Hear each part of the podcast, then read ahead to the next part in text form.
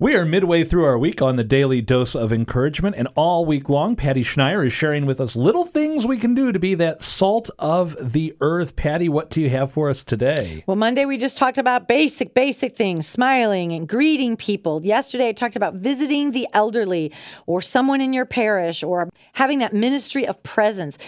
Today is my favorite. It's food. Food is love. I love that expression.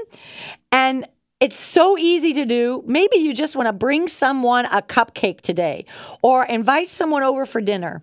Bring a meal or a dessert over to a neighbor just because, no reason, just because. Invite your priests over for dinner. Bake something and bring it to work. Food. I call it the universal love language. And in tiny, tiny ways with food, we show people that we care. And I truly believe that hospitality and inviting people over for dinner is becoming a lost art, especially when it comes to our priests. Many people think that they can't invite their priests over for dinner. Oh, the house is a mess, or oh, my kids are unruly, or oh, I wouldn't know what to serve. Just do it. You'd be surprised when you start inviting people over for dinner.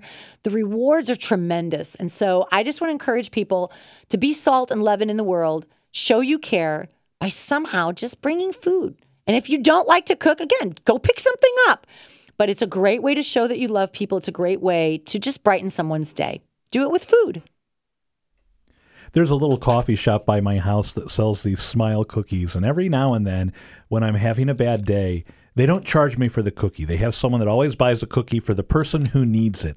And while I can always afford the cookie, that little gesture, Patty, means so much to me. And I want to thank you for encouraging us to do that very same thing for those we encounter. Thank you for this daily dose of encouragement.